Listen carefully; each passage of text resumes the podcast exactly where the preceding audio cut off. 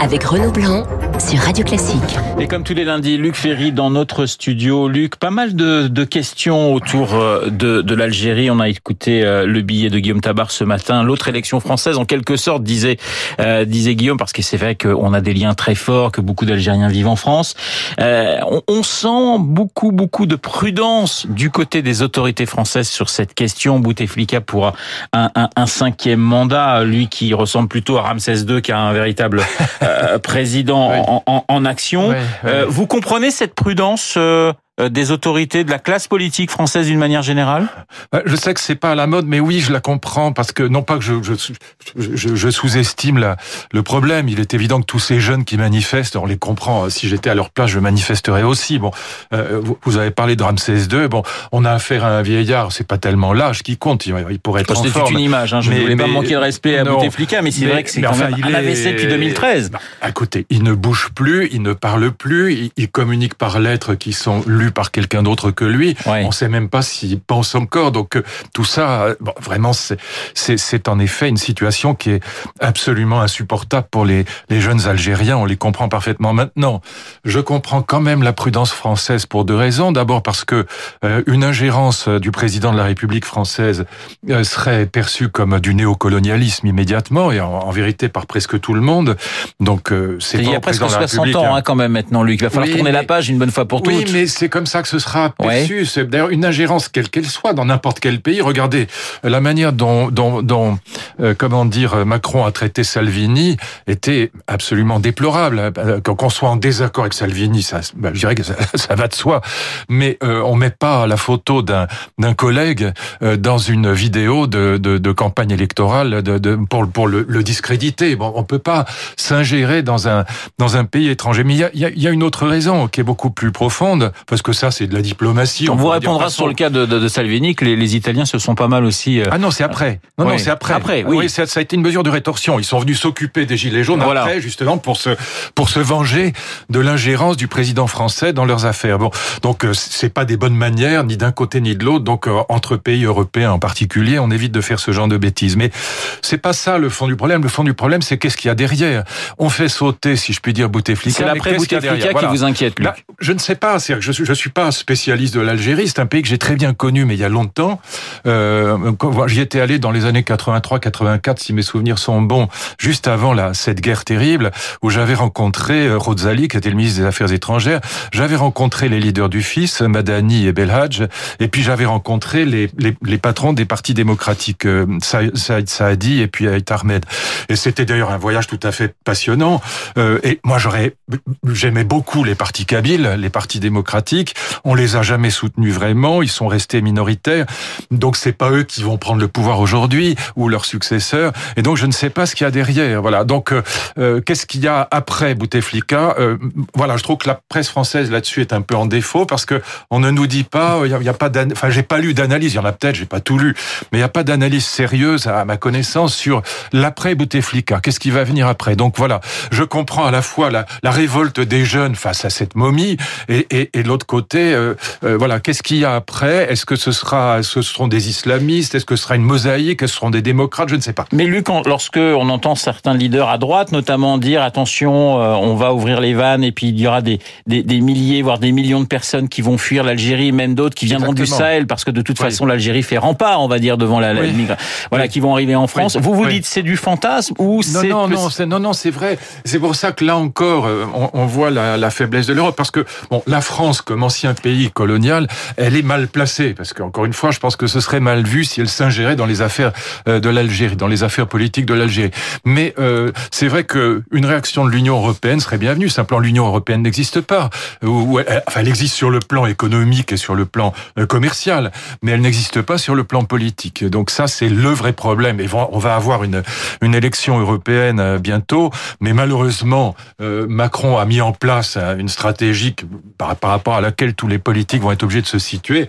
D'un côté, les pro-européens, de l'autre côté, les populistes souverainistes. Bon, or, c'est pas du tout le sujet. Mais vous attendez quelque chose, justement, de la tribune d'Emmanuel Macron qui sera publiée demain dans 24 pays Non, rien du tout, parce que je, je parce connais qu'il parle d'une Europe forte. Oui, oui, bon, on va pas dire une Europe faible et, et minable. Bon, non, j'ai lu son, j'ai lu de très près son discours de la Sorbonne. Je, je connais ses idées sur l'Europe, donc c'est l'expansion, c'est l'Europe telle qu'elle est. Bon, or, moi je plaide, vous le bah, savez. C'est une armée européenne, c'est une armée plus politique. Mais ça, ça personne une armée... n'en veut. Ouais. Ça n'a pas de sens. Ça n'a aucun sens. Euh, tant qu'on n'aura pas une harmonisation fiscale et, et, sociale à 10 pays européens, il y aura rien de tout ça. Rien. Donc tout ça, c'est de la blague. Le seul enjeu aujourd'hui, est-ce qu'on est capable d'avoir une Europe qui, avec les vieux pays de l'Europe de l'Ouest, une Europe à 10 ou à 12 maximum, c'était le projet de Giscard, c'est ce que défend Christian Saint-Etienne très intelligemment dans son livre qui s'appelle L'Europe des nations. Est-ce qu'on est capable de mettre fin au dumping social et au dumping fiscal entre les vieux pays européens? Euh, L'impôt sur les sociétés en Irlande est trois fois inférieur à l'impôt sur les sociétés en France. Dans ce cas-là, on a la désunion européenne. Mais est-ce que vous, le vrai vous sujet, êtes, il est là. Luc, est-ce est que peut vous construire êtes une Europe puissance politique En dehors de, de, de, de, Macron, on comprend bien que c'est pas votre tasse de thé, mais est-ce que vous êtes, d'une manière générale, Oui. inquiet pour l'Europe, pour Oui, l'avenir de l'Europe? Très, très inquiet. Pas simplement à cause du Brexit, ça, c'est un problème paradoxalement secondaire parce que les, euh, paradoxalement, les Anglais sont sortis de l'Union européenne au moment où ils avaient tout gagné. Donc franchement, ils ont fait une énorme bêtise parce que on avait une Europe qui était devenue anglaise en vérité, c'est-à-dire une Europe libérale sans aucun projet politique. Non, je suis très inquiet parce qu'encore une fois, tant qu'on n'aura pas une harmonisation fiscale et sociale, on n'aura pas d'Europe puissance. Et le vrai enjeu, je vais vous dire où il est. Le vrai enjeu, c'est par rapport au GAFA et par rapport au BATX, c'est-à-dire par rapport à ces immenses oligopoles chinois et américains qui dominent d'ores et déjà le monde. Il faut savoir que les, les, les GAFA, les GAFAMI, on devrait dire, parce qu'il y a Microsoft et IBM aussi, derrière Google, Apple, Amazon et Facebook, sont déjà plus puissants et plus riches que la plupart des États au monde. Or, ces oligopoles, il y a l'équivalent en Chine, les BATX sont incroyablement puissants et ils sont, ils s'apprêtent à dominer le monde et par rapport à eux, l'Europe n'existe pas. Et tant qu'on n'aura pas une Europe puissance qui suppose une harmonisation fiscale et sociale, eh bien, euh, le reste c'est de la blague. Il y aura ni armée européenne, ni politique européenne, ni diplomatie européenne. Et on voit, par exemple, sur le cas de l'Algérie, qu'on aurait besoin de cette euh, diplomatie européenne sur la question de l'immigration, sur la question de l'investissement dans la troisième révolution industrielle. Tout ça n'existera pas tant qu'on n'aura pas une harmonisation fiscale et sociale. Et elle ne peut se faire qu'avec les 10 ou 12 vieux pays de l'Ouest. Alors, fin mai, élection justement européenne. Vous pensez qu'on va surtout parler des problèmes français en ce qui concerne ces Oui. élections européennes ou, et Oui. qu'on va encore une fois éviter de parler de l'Europe? On va parler, en vérité, c'est ça que Macron a installé, et ça me désole. On va parler de, euh, de au fond, euh, ouverture ou fermeture. Euh, est-ce qu'on est des, des libéraux ou des illibéraux? Est-ce qu'on est pro-européen? Ou est-ce qu'on est populiste et souverainiste? Voilà, c'est euh, au fond, voilà, ça va être un débat euh, Macron-Salvini, si vous voulez, ou Macron-Le Pen. Bon, or c'est pas le sujet. C'est vraiment pas le sujet. Le sujet, encore une fois, est-ce qu'on est capable d'avoir une Europe politique, une Europe puissante? C'est ça la vraie question. Sinon, on est mort. Et c'est pas simplement on quand je dis on, c'est pas simplement l'Europe, c'est aussi la France, parce qu'aucun pays européen n'a les moyens d'investir aujourd'hui suffisamment dans la troisième révolution industrielle à lui tout seul. C'est ça le vrai enjeu. C'est pour ça que je suis pas non plus enthousiasmé par la liste LR, la liste de Bellamy. C'est pas une question de personne. J'ai beaucoup de sympathie euh, amicale pour Bellamy, bien que je partage pas ses, ses idées. C'est un catholique très conservateur, c'est son droit, mais c'est pas mes idées à moi. Mais je pense pas qu'on ait besoin d'une Europe demeure. On a besoin d'une Europe de l'innovation. Sinon, on est mort tout simplement. Sinon, la civilisation européenne sera bouffée par les États-Unis et la Chine. Alors avant de parler de serre-tête et voile, juste un mot sur Agnès Buzyn qu'on qu'on- qu'on pressent Elle est- comme étant tête de liste de la euh, République en marche. Euh, c'est une- personnalité qui, qui vous intéresse? Ah oui, je la trouve, je la trouve épatante. Pour être franc, je trouve que c'est le meilleur ministre du, du gouvernement ou la meilleure ministre du gouvernement, puisque On la présente souvent comme ministre techno en quelque sorte. Non, elle est vraiment bien, et notamment sur la question de la vaccination dont on parlait tout à l'heure, sur la question des euh, de- du, du, de- de- du complotisme et de l'obscurantisme. Elle a été formidable.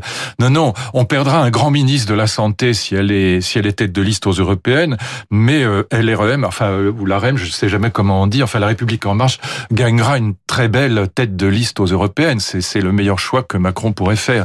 Sauf qu'il perdra un grand ministre de la Santé. Non, c'est vraiment quelqu'un pour qui j'ai une très grande, très grande estime et notamment tout ce qu'elle a, tout ce qu'elle a dit sur la question de la vaccination, tout ce qu'elle a dit aussi sur la nécessité de, de refonder l'hôpital, d'avoir des, des maisons de la santé, enfin tout, de, de développer l'ambulatoire. Euh, c'est une femme qui comprend vraiment les, les problèmes de la, la société française sur la, question de la santé. Elle est très extrêmement intelligente et je trouve qu'elle a l'intelligence, c'est bien, mais c'est pas suffisant. Il faut aussi beaucoup de bon sens et le sens de la vérité. Donc, euh, je vais arrêter de dire du bien d'elle, mais c'est vrai qu'elle ferait une formidable, une formidable tête de liste aux européennes. Mais euh, je la préfère comme ministre de la santé, voilà, parce qu'elle sera obligée de défendre les idées de Macron, donc euh, elle sera obligée de, voilà, de faire de l'européisme contre le populisme. Et c'est pas, encore une fois, pour moi, c'est pas le sujet. Je dis pas que c'est pas un sujet important. C'est, c'est vrai que le, critiquer Salvini, je suis évidemment d'accord avec ça, ou critiquer Marine Le Pen sur l'Europe, je suis d'accord avec ça. Encore qu'elle a beaucoup changé. Mais c'est pas le sujet. Le sujet, c'est est-ce qu'on est capable d'avoir une alternative aux GAFA et aux BATX Est-ce que l'Europe est capable de défendre sa civilisation en investissant dans l'innovation? Pour l'instant, aucune liste qui se profile à l'horizon, la liste LR, elle est totalement conservatrice. Au fond, la, position de Bellamy, c'est de dire, euh, un peu comme comme le font des intellectuels, d'ailleurs très respectables, comme Marcel Gauchet ou Paul Thibault. Paul Thibault, qui était le directeur de la revue Esprit, qu'est-ce qu'ils disent? Ils sont très critiques à l'égard de l'Europe parce qu'ils disent L'Europe, elle passe par-dessus l'histoire des nations. On peut pas passer par-dessus l'histoire des nations. Il y a une histoire italienne, il y a une histoire espagnole, il y a une histoire allemande, française, etc. Donc cette Europe désincarnée n'existe pas. J'ai l'impression d'entendre l'Europe, l'Europe, l'Europe. Sauf que, exactement, sauf que ce qui nous relie je parle des vieux pays de l'Ouest, c'est que par-delà nos histoires, que évidemment ils ont raison de dire ça. Bien sûr qu'il y a une histoire. D'ailleurs, euh, peut-être le symbole de cette histoire le plus visible pour tout le monde, c'est la cuisine. Hein, la, cuisine italienne n'est pas la cuisine allemande, hein, ni espagnole, ni française. Bon, donc on voit bien qu'il y a des traditions. Euh, la tradition culinaire est un beau symbole de ces histoires. Mais en revanche, nous avons les mêmes système politique. À deux capis près, on a les mêmes systèmes démocratiques, c'est-à-dire les mêmes procédures d'élection, de, pluralisme des partis, etc. Et c'est ça qui nous relie. Et puis on a quasiment le même niveau économique. Donc on peut avoir une Europe forte, une Europe puissance. Euh, simplement, ça supposerait qu'on arrête de se tirer la bourre sur le plan fiscal et social. Alors on va revenir à un problème très français, le voile, la question du voile, le problème de la laïcité. Voile et serre-tête, un député de la République en marche a effectivement dit, bah, vous, lui posez la question sur euh, le voile chez euh, des jeunes filles et il a répondu, vous ne me poseriez pas la question dans une famille catholique euh, avec un, un, serre-tête. Alors il est un petit peu revenu en arrière. Je vous propose d'écouter Aurélien Taché. Il était sur Public Sénat. La comparaison était malheureuse. Le sujet euh, qui était celui de dire qu'encore une fois, ce n'est pas à l'État ou aux élus de décider de la pratique religieuse de leurs concitoyens, de l'éducation qu'ils donnent à leurs enfants. Ça, le sujet de fond, euh, je ne regrette pas absolument pas de défendre cette position-là, ni euh, la conception que j'ai de la laïcité, qui est un État neutre et une société avec des citoyens libres. Mais par contre, cette comparaison entre serre-tête et voile était vraiment un mauvais exemple et je la regrette. Aurore Berger sur Radio Classique réagit aux propos d'Aurélien Taché. C'est des propos qui n'engagent que lui, de manière très claire.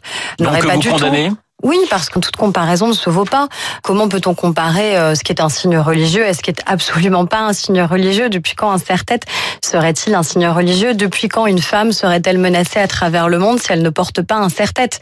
Ça n'est pas tout à fait le cas avec le hijab. Je persiste à penser que le voile charrie avec lui autre chose qu'un symbole religieux. Je ne pense pas que le voile soit un facteur d'émancipation de la femme. Voilà, et enfin Valérie Pécresse sur RTL. Quel mépris et quelle méprise. Euh, mépris pour euh, les catholiques, mais aussi méprise parce que le voile, ça n'est pas un accessoire de mode. Le voile a une signification à la fois religieuse et une signification politique. Voilà la réaction de Luc Ferry. Bah, moi, ce que j'aimerais, c'est que ce député, bon, on va pas, on va pas l'accabler. Moi, hier, je, je, je il a fait son mea culpa en quelque sorte aujourd'hui. Oui, mais pas. En fait, ce qu'il y a derrière, si vous voulez, il faut, il faut comprendre. C'est pas. D'abord, évidemment, c'est une ânerie puisqu'il n'y a jamais eu de serre-tête catholique, ça n'existe pas. Bon, donc il y a aucune, aucun impératif dans la tradition chrétienne de, de porter quoi que ce soit dans les cheveux. Donc c'est, c'est une absurdité. Mais c'est pas ça le fond du problème. C'est que la comparaison, elle vise à banaliser l'islamisme. Autrement dit, ces gens qui disent ça sont des collabos de l'islamisation de la France. C'est ça ça le Les fond du problème. collabos de l'islamisation de radicale de la France, bien sûr. C'est ça le fond du problème. Il faut, je vous renvoie à un livre. Je voudrais que ce monsieur, et je vais arrêter de l'accabler encore une fois. Il c'est pas bon. Il a dit une bêtise. Il a dit une bêtise. Il s'est excusé. Euh, voilà, dont acte. Non, qu'il lise surtout. Voilà, faites l'effort de lire, cher monsieur, la lettre aux femmes voilées et à ceux qui la soutiennent de Jeannette Bougrabe. Et vous verrez ce que c'est que le voile. Vous verrez ce que risquent les femmes qui, euh, dans des théocraties euh, islamistes, refusent de mettre le, le, voile. Elles risquent leur vie, tout simplement.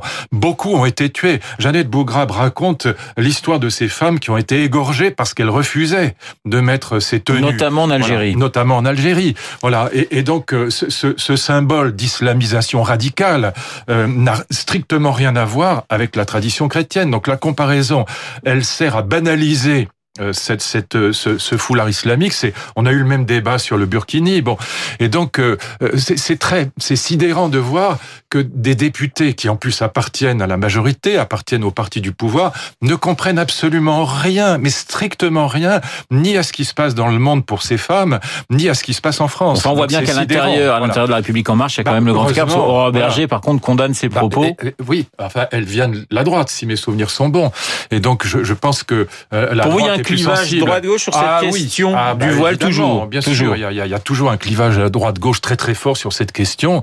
Euh, et donc euh, voilà. Il y, il y, a, avait quand même des députés comme Manuel Valls, Premier ministre, qui a ah, été très clair sur la question. C'est précisément pour ça que oui. la gauche disait il n'est pas de gauche. Bon, qu'il il a, toute la gauche l'a rejeté en disant il est de droite. Bon, c'est un libéral. Bon, moi vous savez j'ai beaucoup de sympathie pour Manuel Valls, mais Manuel Valls sur ces questions-là, il a été parfait, que ce soit sur Dieudonné, sur toutes ces questions-là, sur la question de l'antisémitisme, sur la question de l'islamisation de la France. Manuel Valls a été un, un grand Premier ministre. Bon, et donc euh, voilà, il y a, là un problème. Encore une fois, lisez le livre de Jeannette Bougrabe et vous verrez à quel point euh, ce voile a une signification terrifiante, euh, notamment dans des pays où euh, des femmes qui refusent de le mettre risquent tout simplement leur vie. Donc c'est, j'ai jamais vu que c'était le cas pour une, une, une dame catholique qui, qui, qui va à la messe avec un, un petit bandeau ou un petit foulard, ce qui, ce qui n'a encore une fois strictement aucun rapport avec une obligation religieuse ou politique. Merci Luc d'avoir été ce matin dans le studio de Radio Classique. Luc Ferry, comme tous les lundis, sur notre antenne. 8h57 dans un instant. Laurence Gontier pour le rappel de l'actualité. À tout de suite.